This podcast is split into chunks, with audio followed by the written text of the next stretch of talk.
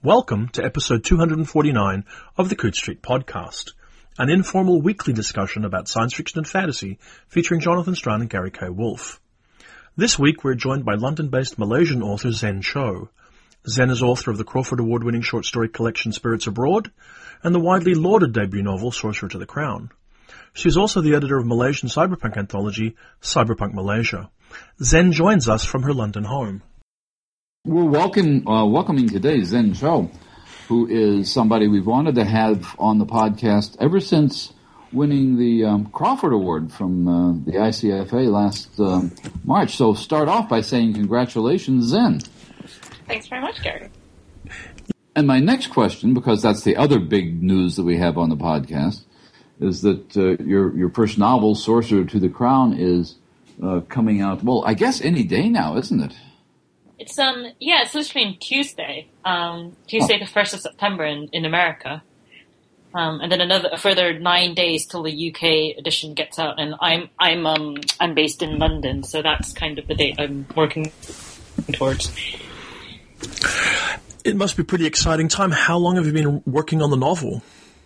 Yeah, it's a, it's a very exciting time. Um, how long? I I've sort of stopped working on the novel itself now. Um, I mean, unless you can't promo work. Um, so, I, I, how long did did I work on the novel? I started writing it in October 2012, and it sold in November 2014, and I was pretty much working on that on and off in the sort of entire intervening period. And of course, um, of course, I then did some more work on it after it sold with my editor.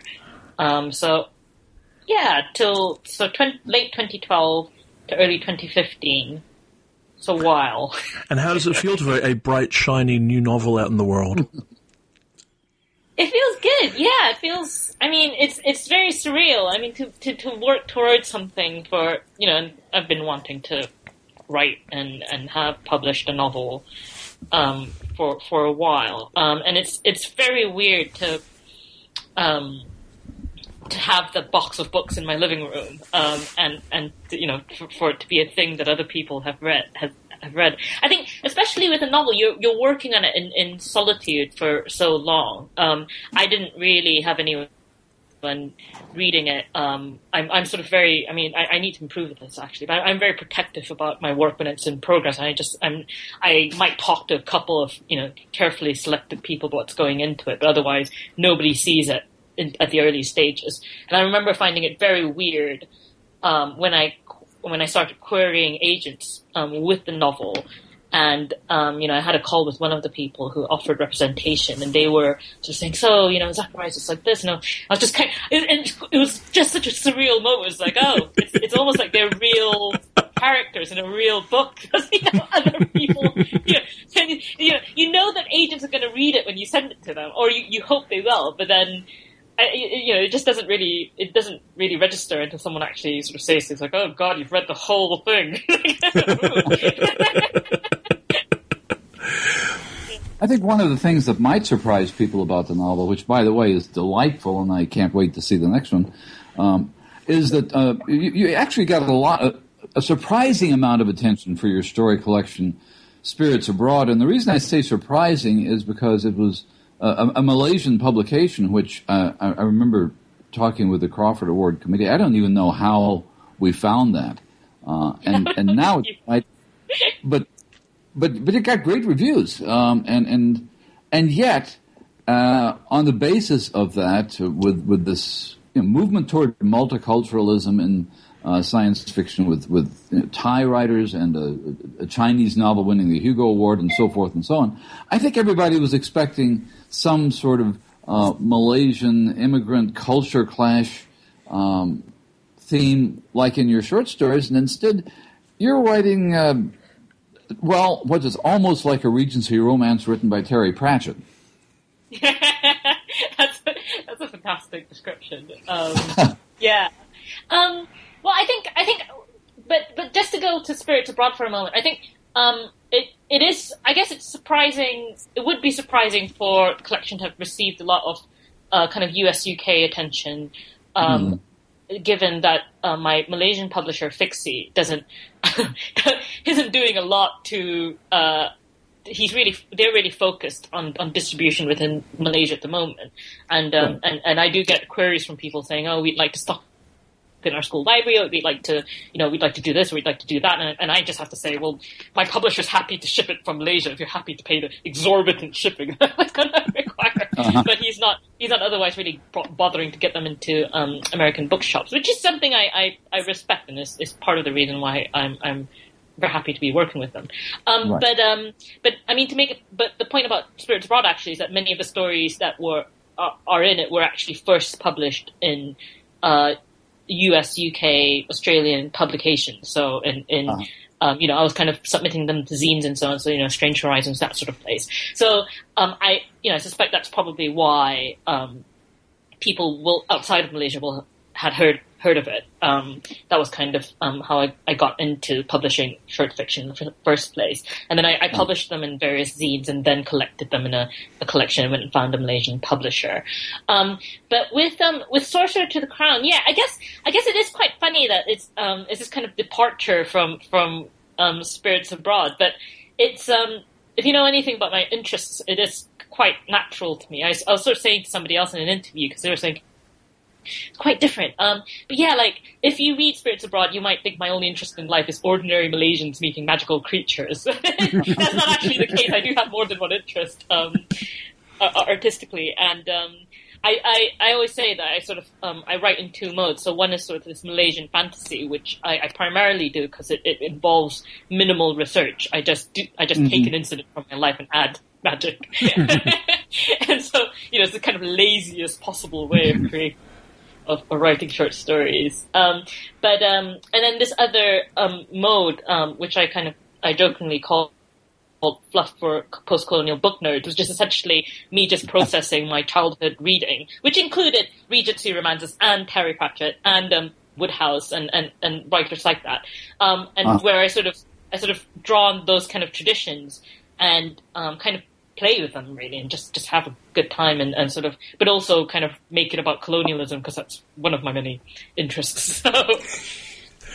Well, possibly one thing we, we might ask you to do, because it seems like a, a, good thing to do fairly early in the discussion for our listeners, is could we ask you to describe Sorcerer to the to the Crown to uh, the people who are going to listen to the podcast? Yes, that is sensible. That's a sensible thing to do. So I, um, I sort of say it's it's a Georgette, it's like a Georgette Heyer novel, but with magic and jokes about colonialism. the plot is about um, the premise is that it's about um, England's first African sorcerer royal, um, Zacharias Wythe, um, and it's set in Regency London, so it's 1807, 1808 thereabouts, um, and he has a lot of problems, largely arising from him being uh, England's first um, African Sorcerer Royal.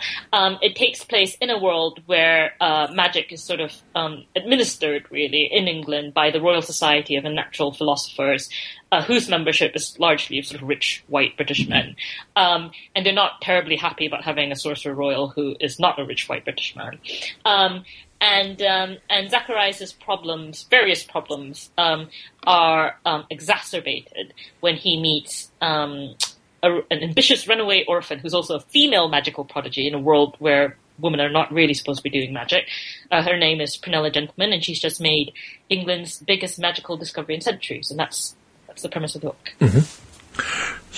So, how do you make the journey? I mean, I, I know you're saying it's your background reading, but th- this book sounds an awful lot like like Su- Susanna Clarke's, uh, Jonathan Strange and Mr. Norrell, uh, right. but with a twist and perhaps lighter and funnier and significantly shorter.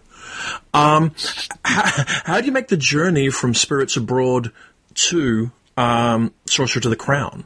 Because I mean, you're saying that it's different background reading, but they do seem really quite different kind of things to be doing. Yeah, is it? Um, I suppose so. Uh, I think, um, but I think um, with Spirits Abroad, I mean, what? Okay, basically, what happened was um, I grew up as a kid in Malaysia, um, and I was reading a lot of these British and North American writers, the ones that we've named already, and actually including Susanna Clarke, whose book I absolutely love. And um, you know, I've, I've gotten into arguments with people people on Twitter where they're like, "I hated Jonathan Strange and Mr. Norrell, like I love Sorcerer to the Crown." I'm like, "Thanks, but you're wrong." you know, me really like like offended fangirl. but um, but um, I so I grew up reading all these these British and North American authors, um, and and um, and I, I, I keep referring to these um these Penguin popular classics they used to sell in Malaysian bookshops, and I, I'm sure they sold them here as well, uh, in the UK and the US as well, where they were sort of these beige mass market paperbacks, and they were really cheap. They're five ringgit eighty cent, which was about like it was less than a pound. Um, and um, uh, I, you know, and, and they were they really covered the, the sort of corpus of like 19th century British authors. You know, this kind of canon. So George Eliot, Tom, Thomas Hardy, uh, the Brontes, Austen, Dickens, all these really kind of classic authors. And I, I primarily read these because they were were very cheap, and I didn't have much to do as a kid growing up, and um, I was I was very easily bored. So um, so you know Jane Eyre, for example, it's a lot of reading for five eighty, and um, and so that that worked out quite well, and I just kind of burned my way through these. Um, and so I was kind of, you know, I, I had this kind of background of, you know, reading these books that were really quite detached from the world that I lived in and had people who didn't talk anything like the people that I spoke to on a daily basis and that kind of thing. And, um, and when I was growing up, I, I as a teenager, for, uh, I got into writing fanfic, and I used to do lots of pastiche, and that was kind of my thing. Like I would do um, stories in the style of P.G. Wodehouse, I would do stories in the style of Rudyard Kipling, I would do stories in the style of Terry Pratchett, oh. and um, and that was that was a lot of fun actually. You know, you just you just do it because um, it's like a challenge. You know, like uh, and Rudyard Kipling actually himself did this. Like he he used to write poems in the style of Robert Browning. You know, he know, and and and so it's um you know, it's kind of like how I guess artists copy, you know, the masters, whatever, and, and, and, and then they then they start doing their own thing. And um, and then I, I was kind of doing this as a teenager, but I kind of knew like, well, I have to kind of find my own voice. You know, it's it's, it's fun doing all this stuff, but um, I need to kind of work out a way to talk to talk and write about the sort sort of people that I know in real life and the culture that I'm living in. Um, and so, Spirits Abroad was really the kind of fruit of of that development, where eventually I did kind of work out um, I worked out the voice, which I think as somebody who, um, you know, growing up had never ever seen in fiction a representation of you know anyone who was anyone anything like people I knew in real life.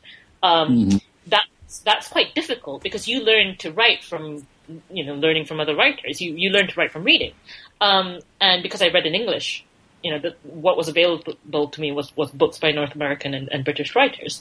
Um, and Virginia Woolf talks about this in, or, or, something similar about in a room of one's own. She talks about Jane Austen as having worked out her perfect sentence. She's worked out the sentence in which mm-hmm. she tells stories about the people she knows and the concerns she's interested in. Um, and, and she talks about how that's, uh, Woolf talks about how that's difficult for female writers because, um, you know, like uh, just just historically, there there aren't that many compared to male writers. Mm. Um, and and so I think everyone from a kind of less, you know, kind of underrepresented, traditionally underrepresented background or whatever, you, you kind of have to work that out. And Spirits Abroad was what happened when I worked it out and I, I sort of found that that way to speak about. Um, you know, the sort of people I knew and that sort of thing, and then add dragons just because that's the kind of thing I like to do.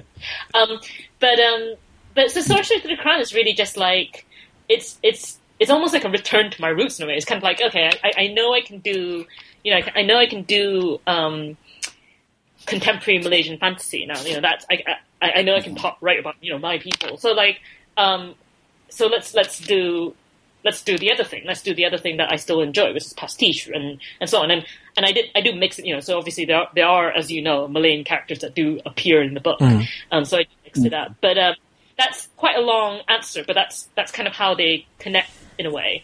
Um, actually, the other piece of um, the other piece of kind of detail, uh, which is why I, I wrote Sorcerer to the Crown, I guess, or, or why it sold or whatever. Is actually I wrote two novels before this one, before mm-hmm. Sorcerer. Um, and they were uh-huh. both um, they were both set in Malaysia. They were both set in contemporary Malaysia. And the first was kind of like chick lit, and the second was like kind of young adult fantasy. And they just didn't really work. Um, and I couldn't really work out how to make a novel work. And and I thought, you know, it's because I don't know how to structure something that's this long, and um, I think it was really helpful when I, I was like, oh, I'll just do some. Actually, let's go back to pastiche. Let's let's you know let's do something really relaxing and familiar, and let's do that. Uh-huh. And um, when I decided to do the pastiche and say, oh, let's let's write a Regency romance with magic. Um, your your your standard Regency romance has a very clear structure and has got you know it's got the cer- certain things sort of happen um, as part you know these tropes that you can use. Um, and I think that's part of why Sorcerer I wrote I wrote it. I was like, oh, this is actually this is all, this is actually all right. You know, I'm going to be able to make this work because I think that kind of gave me a framework to work within. Um, and so that's that's the other piece of why it ended up being, you know, it ended up being Well, Sorcerer. when you- when you talked about writing uh, writing these pastiches or writing pastiche styles as as fan fiction, when you were you're you're describing a much more sophisticated type of fan fiction than I'm used to seeing. When you say that you were going to try, okay, let's try writing something in a P.G. Wodehouse style or in a Jane Austen style. That's not the way most people approach fan fiction. Most people approach fan fiction by saying, "I'd like to see these characters do different things," and and, and are fairly opaque to the styles. So you must have been extraordinarily sensitive to voices, even when you were uh, reading and writing that fan fiction earlier. I mean, I think it's interesting that you say that because I, I suppose that's, um, I mean, I suppose that's kind of right, but I think like fiction in general, like a lot of people are kind of, um, not Uh-huh. that sensitive to voice. Um, so, you know, they, they, they, you know, most people can only write in one voice. Um, I think it probably, and so like, I, you know, I'm just kind of like defending fanfic because I'm, I'm by no means the only person who does that sort of thing. Um, you know, maybe there weren't that many people who did, who decided to do a Discworld crossover or Discworld yeah, version of every single fandom theory. But, um, but, you know, there's, there's, there's loads of fanfic that, um, is similar. So there's the Susanna Clarke fanfic, which is kind of in the style of, and there's there's Beowulf fanfic, which is also in the style of. you know, there's Chaucer fanfic that's in the style of um, Chaucer. Um, so, um, but uh, I think um, I guess I am quite sensitive to voice. Um, I can't actually read that much modern, like that much Regency stuff that's that's written by modern people because um, because you know often they just fall down at the voice and I can't and that just bounces me out of the story. Um, and I think that's probably from my background. So growing up in um, you know in Malaysia, like my parents spoke Hokkien to each other. My my grandparents spoke different dialects. I went to a Mandarin medium school, but we, we were speaking English at home. They they always spoke English to us kids.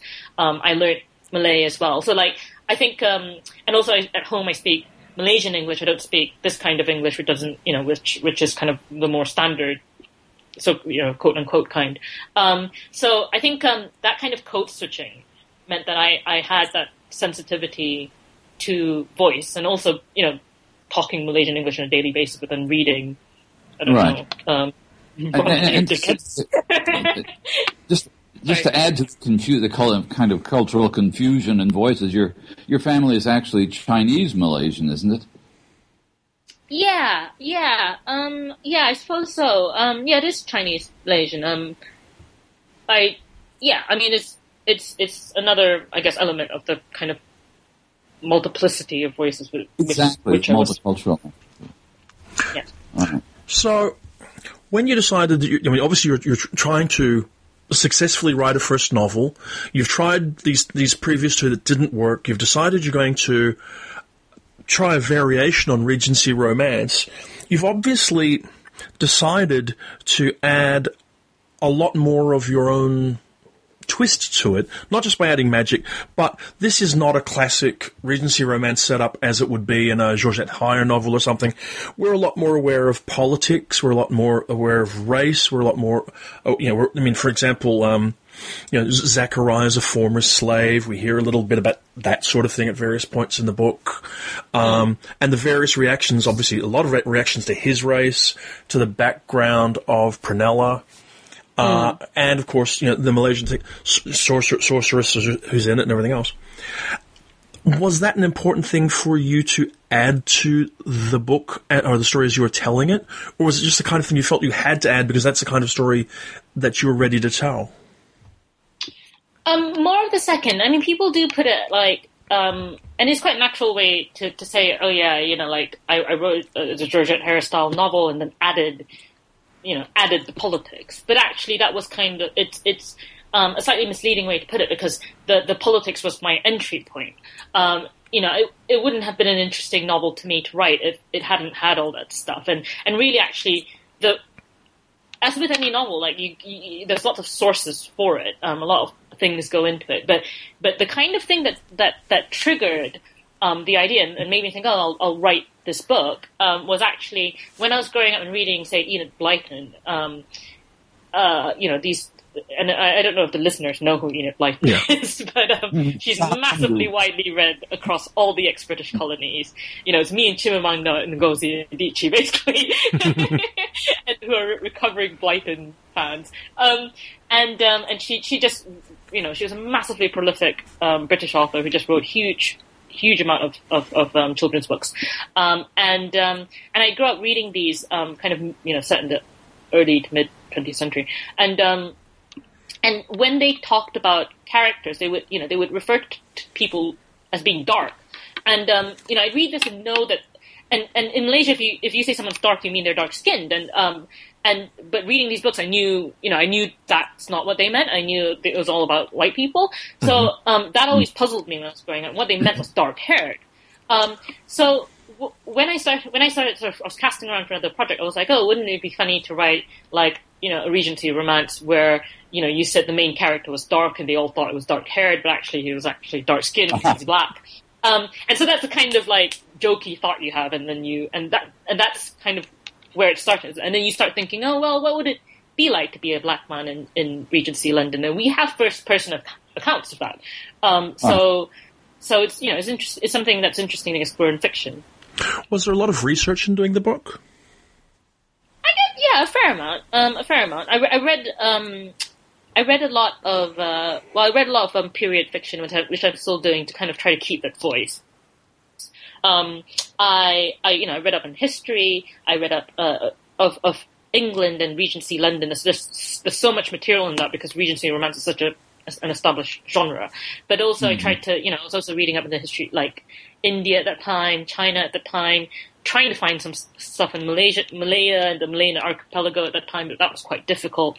Um, so so yeah, I, I, I, kind of did all that reading. I quite enjoy it though, and um, and and one book that was really instrumental actually in um, in in what the book became was Linda Colley's Britons forging the nation 1707 to 1837, um, which was you know and and I um, I talked about this on my blog, but I, I someone recommended it to me, and it's about um, it's about the the forging of the British identity and, and, and the fact that the UK was you know was quite a new, um, a relatively new kind of construct at that time, and how how um, Britain was made really. Um, and I think, um, I mean, going back to Susanna Clarke, there, there have been lots of kind of comparisons because uh, one of big one of Zacharias' big problems is that England's running out of magic, and they don't really know why, and he's trying to, and everyone's blaming it on him because um, he's kind mm. of an easy scape. He's trying to solve it, and um, you know, of course, Jonathan Strange and Mr. Norrell about England not having any magic and it's coming back. Um, and the the other thing is that you know it's obviously Regency and fantasy, and it's interested in gender and race and class, which which Jonathan Strange and Mr. Norrell is also interested in. But mm. really, I think what one big difference um, between the books, um, besides the fact that Jonathan Strange and Mr. Norrell is amazing, I would never you know, pretend to be remotely as good, but um, it's like Jonathan Strange and Mr. Norrell is interested in Englishness. You know, what does what does it mean to be English? What does Englishness mean? Uh-huh. And you have that interesting tension between the North and the South in the in the book, where you know the the North um, was ruled by the Raven King, who's this magical king, and the South is you know, um, and, and, so that's kind of that, that's this kind of division. But um, you know, it's not it's not my you know it wouldn't be my place to write about Englishness. I'm not English. Um, I didn't grow up here. Um, but but what I'm really interested in, in or Sorcerer is interested in, is, is Britishness and what does uh, what what does Britain mean? And what does and specifically what does what does the British Empire you know mean for for Britain actually? Because I think in Britain at least um, the, there is talk about colonialism and imperialism and all this sort of thing. But I think I've seen a lot more discussion of what imper- like British imperialism has meant for other countries, for the colonies, but you don't see as much of an acknowledgement in Britain mm that actually Britain itself is a product of colonialism, and that the Britain that exists would not exist without slavery and um, and you know the exploitation of colonial territories. That's where all the that's where the money came from. So um, so that's kind of what Sorcerer was interested is exploring in the media by the medium of a lighthearted it, it, it, yeah, that explains why you, why you would have been. I can understand why you might have been fascinated by reading Kipling, which was who, was- who was kind of the you know, the great poet of British imperialism. Uh, and of, yeah, uh, yeah. I think like this. this I, have mentioned Kipling a couple of times, and people do kind of, uh, you know, nobody really comments on it. I think this is like the kind of like, really him? So, obviously, he was a, a giant flaming racist. um, you know, Of course. good, right? um, and uh, you know, I kind of read him when I was uh, when I was quite young, and you, you you don't really start thinking about that sort of thing. Um, yeah, it's very interesting. He's very interesting writer. Well, one of the things that fascinates me about the uh, about what you just described in terms of uh, uh, the, the the use of magic, and I, I I mean, obviously, the reviews are going to be comparing a lot of this to Jonathan Strange, and but but I think one of the differences, and for that matter, there have been a almost a tradition of stories about magic having gone away and and trying to get it back and so forth. So uh, Susanna Clarke is well aware that she didn't invent that. But the difference seems to be, and I, I, I said this in my review, which you'll see in a couple of days uh, also, um, that traditionally in stories like that, magic is treated as almost as, as kind of a natural resource, as coal or oil and that sort of thing. And it seems to me that that's not really the way you're treating it in The Sorcerer and the Crown. It becomes more of an economic engine.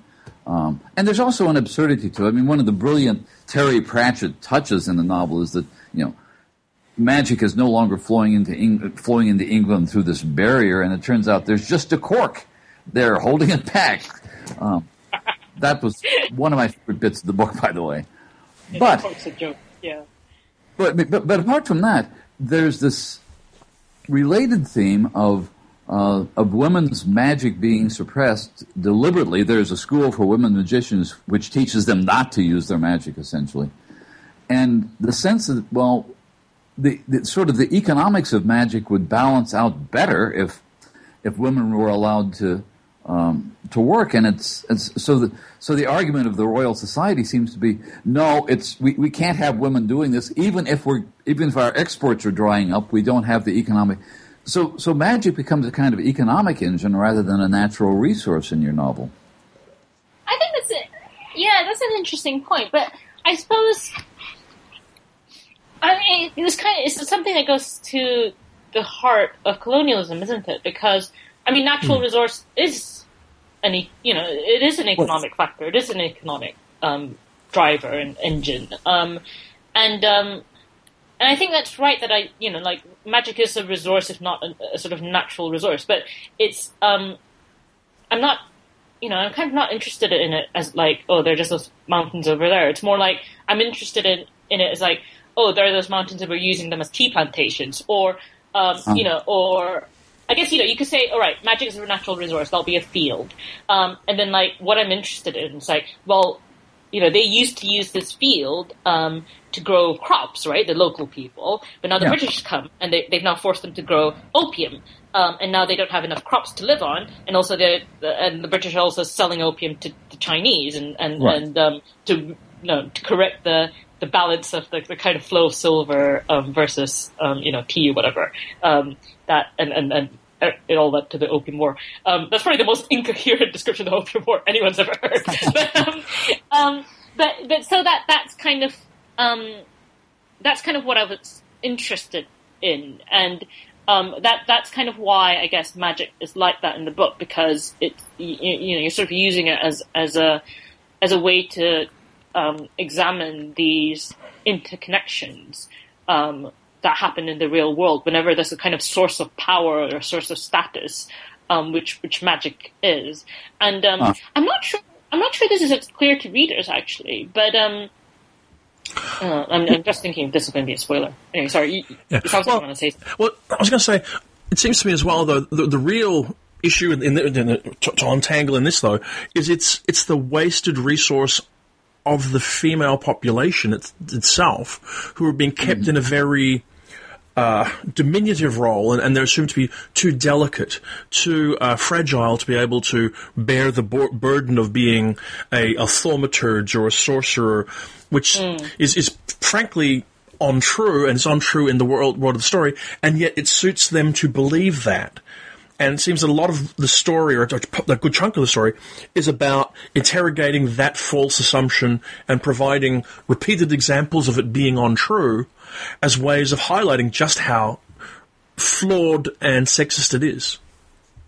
Yeah, but it's, it's more complicated than that, isn't it? I mean, I'm not sure the book is, is um, succeeds at, at really kind of laying out the complications because it is a bit it, it, it is complex. But um, you know, the, there is a kind of there's a justification for sexism. There's a justification. you know, there's a there's a rational reason for oppression because there is only so much power and resource to go. Well, there's not mm. there's not only so much power. You know, we could feed the entire world if we wanted to, but um, you know, it, it, it's rational to say well, you know, we're rich white dudes and we have this power and actually we just want to have all the power and we want to have all the magic and we have, want to have all the money and all the rest of you are not allowed to have any. Um, and, and, you know, that, it makes sense. You know, if you're a rich white dude, why wouldn't you? Um, if you didn't mind being evil, but, um, mm-hmm. and, and it, it's, and in the, in, with magic, like my, the kind of way I see it, and I, I might not have conveyed this, but, um, the way I see it is that, well, actually it does make sense to deprive women of magic, especially in in situation where um, where England's running out of magic. Um, you know, you you do see in the book that that's not true. If you if you give if you allow women to have uh, to do magic, or you, you can't stop them, they can help the situation, right? Uh, that's how the plot is, is set up. Mm-hmm. But it is rational if you kind of look at, at the resource and you say that's this stuff is running out. Well, actually, we should just keep it for the people we like, the sort of people we think deserve the sort of resource. To say, okay, all you know, like women obviously not good enough. you know, like black men, no, you know, you shouldn't have any rights to mm. this. Um, so, so it's it's kind of more complicated. That's kind of rational. And I think one of the things I was thinking about when I was um, when I was writing it is about how, um, you know, like in times of, I mean, say right now, you know, in a time where there's a recession or you know there aren't as many jobs as there are, there, there should be, uh, you know, people are struggling. You know, they they like people are looking look for a scapegoat and they say you over there you shouldn't have it. So you know you over there you shouldn't have the benefit you shouldn't have benefits because i'm i'm really struggling here and it's just not you know we don't have enough to go around. You know we shouldn't let immigrants in to this country because there's just not enough to go around um, and we should just keep it all for like real real british people. Um, and that's kind of what i was thinking about um, in in that regard we should probably mention as, as a parenthesis now that uh, because people may be listening to us and thinking that this is a, a dense novel of economic theory and Jeez, this is like heavy stuff. it's, it's really a lot of fun. It's very funny and. and then, um, and then they read books like, you know, this is going to be really serious, it's going to be really good, and then like it's like, oh yeah, it's a dragon with a monocle. yes, uh, it's a very serious souffle. Well, but the issue of um, uh, the, the issue of uh, one thing I think is uh, that that does set it apart tonally from from uh, work like Susanna Clarke is that uh, and, and and Susanna Clarke was doing a very good job of of attaining a kind of um, very ironic Jane Austen voice in that, but but keeping the voice to the period. And it seems to me the voice in Sorcerer to the Crown is not that at all. It's it's it's a later voice. It's a voice which more relates to uh, to writers like Wodehouse. It's a it's it's a modern seeming book. In other words, uh, rather than rather than really a pastiche of the period.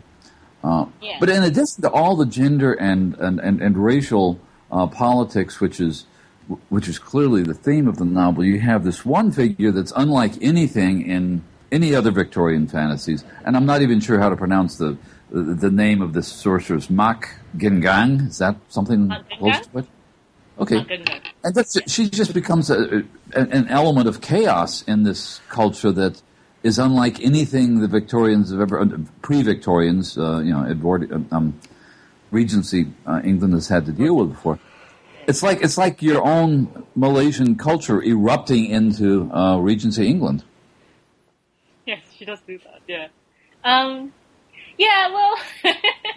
what's there to say about Mak Genggang? Um, so Mak Genggang is a Malayan, you know, for, for listeners who haven't read the book, it's, it's a Malayan witch who basically charges over to England um, and um, and starts causing trouble um, for various reasons. Um, and um, and yeah, she she you know she's kind of she's part of this subplot which was supposed to be all about like well it's all about like colonialism how it works you know the fact mm. that um, it's it's the British would not have got a would not have got a foothold in Malay, the Malayan archipelago if they hadn't been able to make themselves useful to the elite there. Um, and uh, you know that's something that's you know to, to be modern about it. Like that's something that's kind of had long lasting uh, uh, impact on on you know on Malaysia and and similar countries. Um, and so that's kind of a, a like a strand of the book. And then Mak Genggang kind of came along as this like like angry, chaotic, uh, defiant person who's just got her own. Her, you know, she's not really interested in what the British is offering. She's got her own agenda, and um, Right. I mean, on a re- on a really shallow level, though, the reason why I wrote her is because like she's just one of my like anti characters, like these like like obstreperous old woman, and I really like writing that kind of character because they essentially write themselves. Um, they just they just kind of go off and do what they want, and you're just kind of following them. Like, and, and I find them hilarious as well. So It's, it's like in your story, The House of Aunts, uh, which Yeah, seems yeah, to yeah. sort of, yeah. So let me ask you a question, if I may. You're an, you're a Malaysian-born Londoner who's written this Regency romance fantasy about all these various things we've been talking about. Do you find that with your first novel coming out, there's a lot of things that people expect of you that they expect you to be writing about, whether you've chosen to or not? Yeah, it's an interesting question. Um, I think nobody, like, I've been asked a couple of times, um, why is this book not about uh, Chinese Malaysians? Which um, most of the stories and short short stories in Spirits Abroad are about Chinese Malaysians, um, primarily. Although the you know there's a there's a little bit of diversity, but um, um, and uh, but those those have been questions from other Asian people. Without like I wasn't like you know I I, I thought it was kind of a fair point. Um, I, I think um, you know there's been a there's been less of that than I expected or feared. In a way, like maybe you um, you know one one imposes higher expectations or or you know like puts more pressure on oneself than other people will necessarily because I you know I certainly question myself about what I choose to write and you know, I'm kind of I you know what I choose to spend my time on um, because I um, I am you know I am interested in, in kind of diversity. I'm interested in in you know boosting voices that have been traditionally marginalized and so on. And you um, and it's you know the nature of any system that for it to work to an extent everyone is complicit. Um, so so I, I certainly sort of question myself about you know is this the right thing to be doing to be spending all this time on say uh, you know this kind of fun Regency novel and on, on this setting that was frankly funded by slavery and this this kind of thing um, and um, so I suppose I'm harsh enough on myself, and like that that it's kind of surprised me that actually not that many people have sort of come up to me and said, you know, why are you why are you writing this? Why aren't you writing, I don't know, like a World War II epic set in set in Singapore or you know whatever. um, uh, yeah, so there's, there's not been that much of it. But I mean, the book's not out yet. Maybe it'll, maybe Yeah. it'll come. Like it just seems to me that the one of the the the, the other sides of inclusion uh, is a a pressure to represent. You know, it might Yeah. yeah, because I, I could understand someone saying, "Well, yes, I am all these things, whatever that particular uh, set of demographics might be, but I'm actually an individual who wants to write, and it happens to be that I want to do this. Do I have to do that as well?" Yeah, yeah, yeah. Well, it's- I mean, yeah. A, a similar example, and we talked to uh, to Karen Lord on the podcast, is that you know being being from from Barbados and writing a first novel uh, based on West African folklore, uh, there was some expectation that people that she was going to you know write out of that culture, and she writes a, a kind of you know far flung Le Guin inspired uh, space opera, which deals with deals with issues of colonialism and then deals with Yeah. issues of diaspora. But again, I, and I remember talking to Karen, and she was saying, Nalo Hopkinson is expected to write about the Caribbean. Um, Yeah. There's a little bit of, I don't know, a little bit of bigotry behind that attitude, I think. I think I think it is. You know, you know, the, the, those pe- people with like so like unmarked identities are allowed to write about anything they like. Um, Exactly. you know, there's no expectation that you know you, you just have to stick to the, the concerns of, of that unmarked identity, and so everyone else is kind of seen as spe- speaking out this particular, you know, and, and not being able to write a universal story. Um, You know, I don't. You know, either all stories are universal, none of them are really. Um, is, is kind of my my attitude. Um, Attitude. I think yeah, it's interesting with Karen um, because you know you when when you read her, you know, the best of all possible world, it could it, it's it's a you know it's a book no one else could have written, and hopefully, say Source Right. Crown is a book that no one else could have written. So you do make it your own, but people do you know like. The, there is this kind of expectation, like Malaysians have this, it's also like, oh, you have to write about Malaysians, or you have to stop writing about non-Malaysians, or you know that that kind of thing. And it's um, you you you just caught, get caught in this this bind really that you're not allowed to you're not allowed to break free of that um that that um space, I guess. I wouldn't be surprised if people, if some reviews start mentioning uh, people like Ishiguro, uh, because I remember when uh, uh, the, Pearl the the, the, the oh, you know, the first novel, the one, the, the Remains of the Day. Uh, Yeah. Even though he's a British, he's, he's, you know, he's a British writer, but um, but people were saying, isn't it amazing how well he's understood British culture? And I thought he lives there. What's the problem? Yeah, I mean he he's I mean he's he grew up here, didn't he? He sort of came here Yeah. as a quite young child. Yeah. Um. Oh well.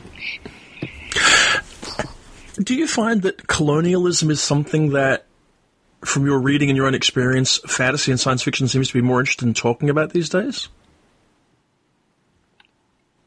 Hmm.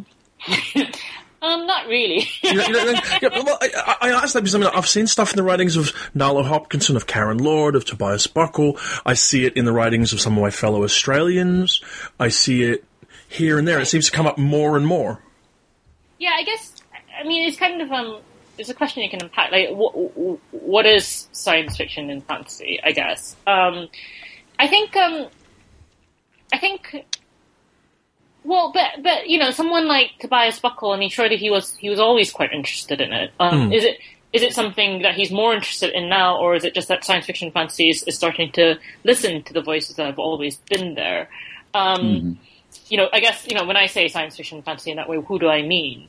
Um, I'm just I'm just answering your questions, lots of questions of my own. I think I, what I'd say is that you know I, I I love the work of the people that you you've mentioned, but Yeah. um, uh, you know the, it's still like quite a small percentage of the overall field, um, and I think um, I think I suppose the answer is kind of yes if you think about it like something like ancillary justice um, and the the sequels by Ann Leckie. You know, it's it's all about empire and you know the the after effects of empire and trying to dismantle an empire. Spoiler, um, but um, it's but I think colonialism is actually something that's quite difficult. It's quite difficult to to talk about and it's quite and and you know and most um i would say that most people who benefit from it and i actually i i mean americans and i mean british people but i also mean uh privileged people from ex-colonies including myself. Um and it's very difficult to see uh to understand colonialism and to see that its effects clearly i mean it was a, it was a, it's a big it was a big and it is a big system right? Um I, I mean, on that is sort of off topic, but um, I was I've been reading The Art of Charlie Chan Hok Chai, which is a graphic novel by Su- Sonny Liew, just published by Epigram Books in Singapore, and I think is coming to Knopf, I think, um, in the US at some point. Um, and it's really interesting. It's about uh, a fictional uh, comics artist in Singapore. Um, you know, is, is, is meant to be a sort of um, biography of his, of his life, but it's really about the construction of Singapore. It's about Singaporean history, um, and um, which is which is uh, kind of intertwined with with Malaysian history. Um, And um, there's a very interesting. He he starts almost from the beginning talking about how this uh, Charlie Chan Hok Chai, who is the fictional um, comics artist, was educated in an English uh, medium school, so one of the English medium schools founded by the British, and how um, as a result he doesn't have as you know he doesn't have as nuanced an understanding of um, actually what's going on with the British being in Singapore. Um, this is before independence. And he, he kind of learns it through, and you know, he goes to this, this protest, which is being done by the, the Chinese medium school students and the, the, the Chinese medium school students have are, are much more radicalized. You know, they, they kind of see, for example, they're being required to join national service and they see this as essentially being required to join an occupying army, which it kind of is. Um, you know, an occupying foreign army. And um, I thought that was, you know, that's such an interesting nuanced point. And something like that, um, you know, something like that is, is something that we're only just, in a way, we're only really just beginning to explore, I think. And, and when I say we, I mean people who, who are from the ex-colonies and sort of thinking about this sort of thing, um, is, is something we're only starting to explore in, in fiction and, and in art. Um, uh, that's quite a sort of rambling answer. I, I, guess, yeah, my point is that I guess science fiction fantasy is talking about it more, but it's it's that the, the, the level of the discourse is so low. I mean, I'm not I'm not blaming people because it's mm. hard, but um, it, it's almost like you know when when when like i I'm sure a good portion of science fiction fan, fandom community won't even acknowledge that like you know they're like well actually imperialism was kind of a good thing because we gave you railways, uh, you know that oh. kind of level of discourse. so you go from that to like you know, to something like, um, well, like the art of Charlie Chan Hok Chai, which is just not really science fiction fantasy, although it does have a robot in it. Um, so maybe you can you can count it as as such. Um, where, where you know you're having these really quite um, interesting conversations, which uh, interesting discussion, which will probably be like be quite difficult to follow unless you understand the region. Although it does have footnotes. So anyway, this is this is really just me recommending this book. I think colonialism has always been a theme in science fiction, and, and, in science fiction especially, and to some extent in fantasy, but a, a, relatively invisible theme since it's written from the point of view essentially of, of, of Rome or London, of uh, the center of the empire. I mean, even Le Guin, with her Hainish novels, has a backstory of uh, superior civilization going around and um, and helping uplift other societies. Although that became that was in the very early novels. By by the time she was writing The Left Hand of Darkness and The Dispossessed, it became a much more complicated, sophisticated understanding of colonialism. But Asimov's Foundation trilogy evades this. I mean, it's based on the Roman Empire completely, and sort of evades the conquest of other peoples by assuming that humans, in this this case, ordinary, you know, um, white middle class humans like Isaac Asimov, would occupy the entire galaxy without ever encountering an alien race. and therefore, the empire was built up from scratch, and therefore, you avoid the issue of um, of having to oppress peoples in order to build your empire. It's kind of a very clever move on his part, I thought. Mm. Yeah. Let me ask you a question. Sorceress of the Emperor Empire sorry, is not the only book you have out this year, though, is it? Uh, no, that's right. Yeah. Because you, have also found time in amongst you know, writing your first novel and everything else to edit Cyberpunk Malaysia. What yeah, can you tell us yeah. about that? So Cyberpunk Malaysia is essentially what it says in the tin. It's a, an anthology of short stories, um, cyberpunk stories, written by Malaysian authors and set in Malaysia. Most, yeah, exclusively. Um, and it was published by Buku Fixi, who are the publisher who who put out uh, Spirits Abroad. Um, mm-hmm. And um, yeah, edited um, basically what happened was last year, Amir, who runs Fixi, um, said to me, "Would you like to edit a cyberpunk anthology?" And my answer was really, you know, I shouldn't really be taking this on, but yes. Um, and um, and so that's that's what we did. Um, we got 100 submissions, which is quite a lot for an English language Malaysian anthology. Mm-hmm. Um, and um, and then I, you know, obviously chose some stories and pulled it together. It came out in June uh, this year. Um, and uh, yeah, it's it's not that that's not it's not super available um, in paperback outside Malaysia, um, but it's um, it is available as an ebook on Google Play and, and Smashwords and all the usual other um, ebook retailers, and you can get the paperback on Amazon.com. Why cyberpunk? I mean, it wouldn't appear superficially to connect to your interests, even though I realize that that reduces you know your, your you know scope of interest too much as, as a shorthand, but it seems to be something completely distanced from what you what, what you do otherwise. Well, practically speaking, it was, really just because I was asked. and um, and the reason why I think Amir was interested was because actually he got uh, like an email from a fan. So um, Fixi's books are quite well known in Malaysia. They're they're on the bestseller lists um, invariably. Um, and um, Amir's really exploited this kind of like he's really cleverly exploited this kind of um, like the uh, urban Malaysia is very uh, uh, connected. It's very like it's on social media. We like we have loads of memes. Um, it's on Instagram. So um, uh, he sort of um, exploited the like the the this kind of like desire in like the yeah, like young urban Malaysia to take like um, attractive Instagram photos of books that are uh, you know, sort of like trendily packaged. I don't. I think. I think. I think a lot of them do also read the books. Um, uh, um, so um, Fixi's meant to kind of its its premise is that it publishes pulp fiction essentially, and um, and I, I mean it's, it's quite a, a large, a wide uh, definition of pulp really because I, I don't think Spirits Abroad is really pulp in any sense, and I don't, I don't say this in a way to like run pulp down. It's just I'm not really sure it is, but um, it's um. So, so, so Fixie put out a series of anthologies called KL Noir, which is like anthologies of short stories, um, noir short story set in KL, um, Kuala Lumpur, uh, and which is the capital city of Malaysia. Um, and Yeah. um, and so a fan wrote in saying, you know, what would be a natural kind of successor to this is cyberpunk because cyberpunk. Well, I said this, but cyberpunk's basically like war with cyborgs. Um, and um, and so Amir was like, oh yeah, actually, you know.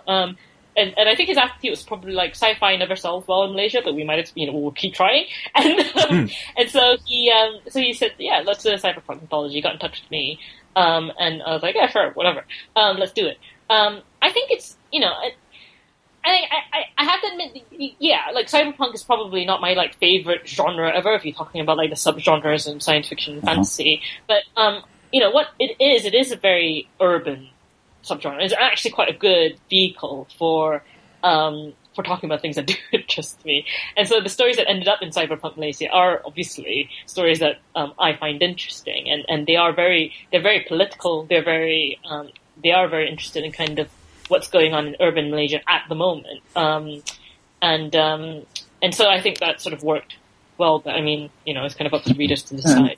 A, a lot of these are writers whose uh, whose names I certainly didn't recognize. So some of them are, are are more or less discoveries on your part. Some of them are, are fairly new writers, I gather.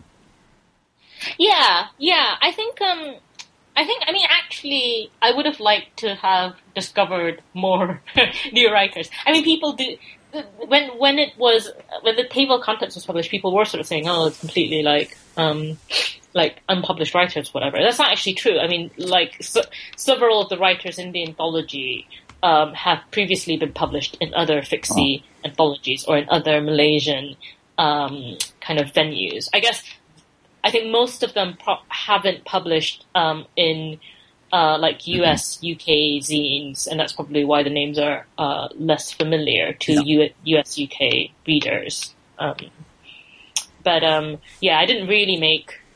I think you know there are a couple of like new writers, but I don't. I, I you know I, I can't take the credit for sort of discovering this trove of Malaysian writers that nobody's ever heard of. Was there anything that surprised you or that you took away from reading a hundred odd contemporary science fiction stories written by by you know new or established Malaysian writers? Um, it's it's because it's early in the year, it's sort of faded faded out. I think um, nothing really uh surprised me. I think things that were interesting were uh, you know, there's there's just um, you you you saw the same themes coming up again. I mean, there, there were you know, as a whole, the, the, the stories were so political, um, and I don't know if that's um, you know, and, and, and political in a very direct way, responding very directly to things that are going on in Malaysian society and in Malaysian politics. And I want, you know, that, I don't think that's really that really happens at the moment in um, US UK science fiction, for example. Um, but at the same time, I think that's something that's obviously part of the tradition of science fiction. That is, it is, you know, very overt, overtly pol- political. Um, And so, what you find in and, and you what you find in the what I found in the, the submissions and also actually in the stories that ended up being in the anthology is that you you had very direct critiques of you know the use of religion as a political tool, and you had um, people thinking about um, talking about you know like the use the exploitation of migrant labor in Malaysia and the the treatment of migrant workers and the you know you, talking about um, things like uh, well you know the, the division between rich and poor. Um, I, I thought that was interesting. I mean that was actually actually what I expected, but um, because in Malaysia the arts and the kind of political scenes are, are they kind of directly overlap. Like people who are interested in, in the arts are often also, you know, kind of interested in, in activism and that kind of thing. Um, one, one thing that did surprise me was, uh, uh, and this is just like completely, it's not off topic, but yeah, it wasn't characteristic, was that the, there were people who sort of sent their stories in, and they just did not have a clue. I mean, you know, some of them just weren't cyberpunk. I, I, I had like a little, I make notes, and one of the notes I often made was like, "Is this cyberpunk?" Question mark. Is this Uh-huh. science fiction? Question mark. Um, and, and the one story that will last in my memory forever is somebody who sent in a fanfic story, uh, uh, which was fanfic for Dota. Um, which um, do you know Dota? No. No. It's like um, it's it's a computer game. It's it's it's like World of Warcraft. Okay. Um, Ah. it's, it's a multiplayer online thing. Uh, it stands for Defense of the Ancient. So so you know, like like my friends when when they were teenagers used to get around their computers and like fight orcs essentially um together. Um, so somebody sent in a Dota fanfic, but not only did they do that to like to my cyberpunk anthology, not only did they do that, they they had the like the nerve or the complete cluelessness to send it in, and it, right next to the title, it's like title story brackets a Dota fanfic. It's like you give me a break. At least, at least delete the a Dota fanfic. just to show me the like modicum of respect. Um, and I read the whole thing by the way, just in case there was like some kind of lurking, Yeah. you know, of, of amazing cyberpunk. Like maybe it's the wrong title. Um, no, it was a Dota fanfic. and that was completely uh, completely unironic, I suppose. I think it really was just you know. um, Gee. well, it's, it, it, it's interesting. There's a, I mean, fanfic is it's self-labeled fanfic seems kind of odd, I suppose, um, but I don't I, I don't know how to deal with that. I mean, there's certainly a Regency romance fanfic. One of my favorite characters in, in, in a novel that almost nobody reads anymore by Gore Vidal. It was one of his strange novels called Duluth. He has a romance writer character in it. And this is back, the novel must have come out in the 70s.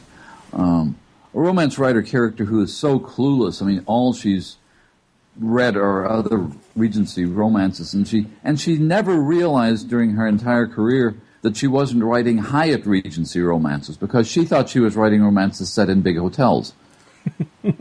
Oh no. Big hotels. Well, the Hyatt, Regency Hyatt hotels. Okay.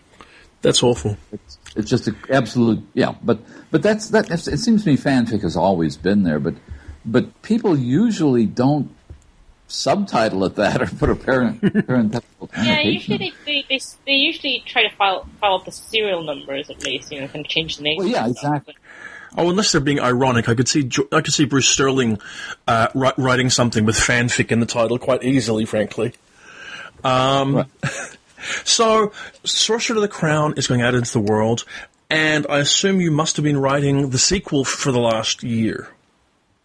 Yes, so I'm yeah, I'm working on it at the moment. I've been working on it for a while. Yeah. And are, are you well progressed? Or is, is, is you know are we going to see it what in another year? Is that the plan? Um.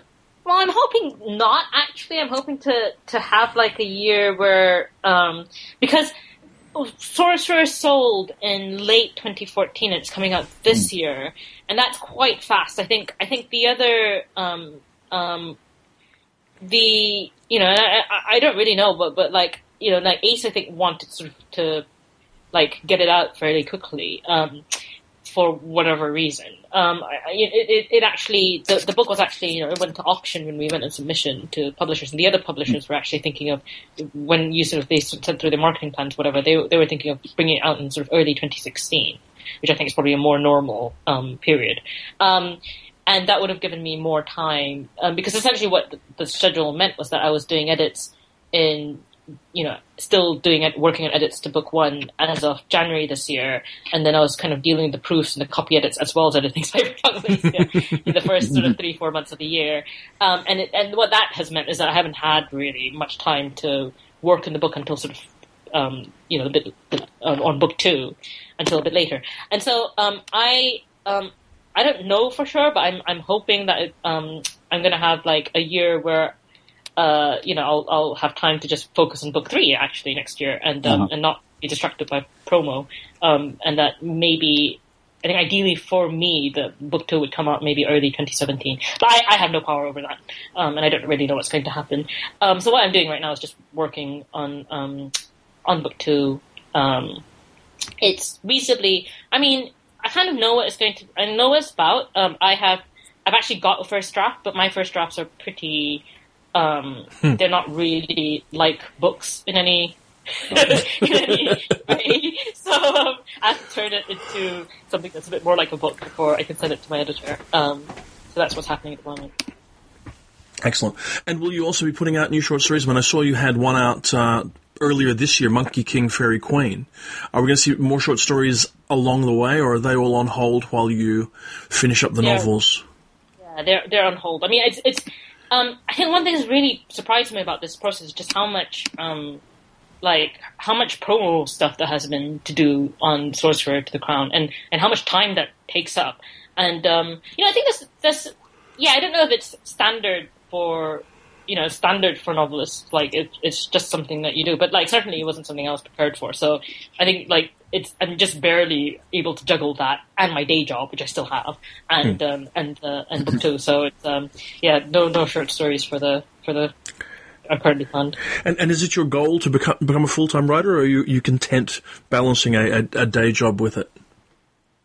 Um, it kind of depends. I mean, I think just in terms of how much time you have, I imagine like, you know, it'd be nice to have days off. you know, I remember I remember those days when that you know like uh, having having time off, and that that sounds quite attractive. And I, I think I imagine that if I if I was full time writing, I would actually have be able to say it's a weekend, I'm not going to do any work. Um, but equally, you know, like I've I've seen the publishing industry isn't always the most comfortable in- industry to be in, and I've seen it. I've seen the kind of vagaries of it really affect fellow writers, and you know, it's not Uh-huh. good for your writing. And I think just having the stability, the interest of a day job, and being able to kind of go to work and know people and and be good at stuff that's just completely separate from the writing is um, is something I quite enjoy, which I think is and I think is ultimately beneficial for not only me as a person but for for my writing. So yeah, I don't know. Excellent. But I think you'd certainly have the, the, the, the makings of a popular series here. The the one thing that seems to make it seems to me there are two ways that people read trilogies. One is that you have a narrative arc that just doesn't finish. Uh, the one I the way the, the, the kind I like is, is the kind that has really engaging characters in it. And I must say, Prunella is a wonderful character. She's colorful and and, and she's sort of um, the kind of person you want to read more about. Zacharias is as well, and of course, Mak Genggang is a sort of character who I assume will show up because that's the wild card. That that's the character who, in this novel, tells me that I have no idea what's going to happen in the next novel, which is always a good feeling. Yeah, we'll see. We'll see. Okay. Well, we've just about reached, in fact, we have reached the, the end of our hour. I'd like to thank you very, very much for making the time to join us on the Coode Street podcast. We really appreciate it, Zen. No, thank you very much. I really enjoyed it. And good luck with Sorcerer to the Crown. It seems to be, uh, you know, one of those books that everyone's talking about. So I hope it's a, an enormous success. It should be in shops any day now, if not already in stores everywhere. Yep. So uh, if you're listening, I've certainly read most of it, and I'm, I will be going to finish it after I finish recording the podcast. And I, I, I would strongly recommend it to you. I think we'll be talking about it through, you know, through the, you know, into the new year as we hit next year's awards season. And Gary, you and I, no doubt, will record another one of these podcasts in a week or so. Very soon now. I, think it'll be 250 Wow. because this is 249. So, until such times, thank you again, and we remain now as always the Coode Street Podcast.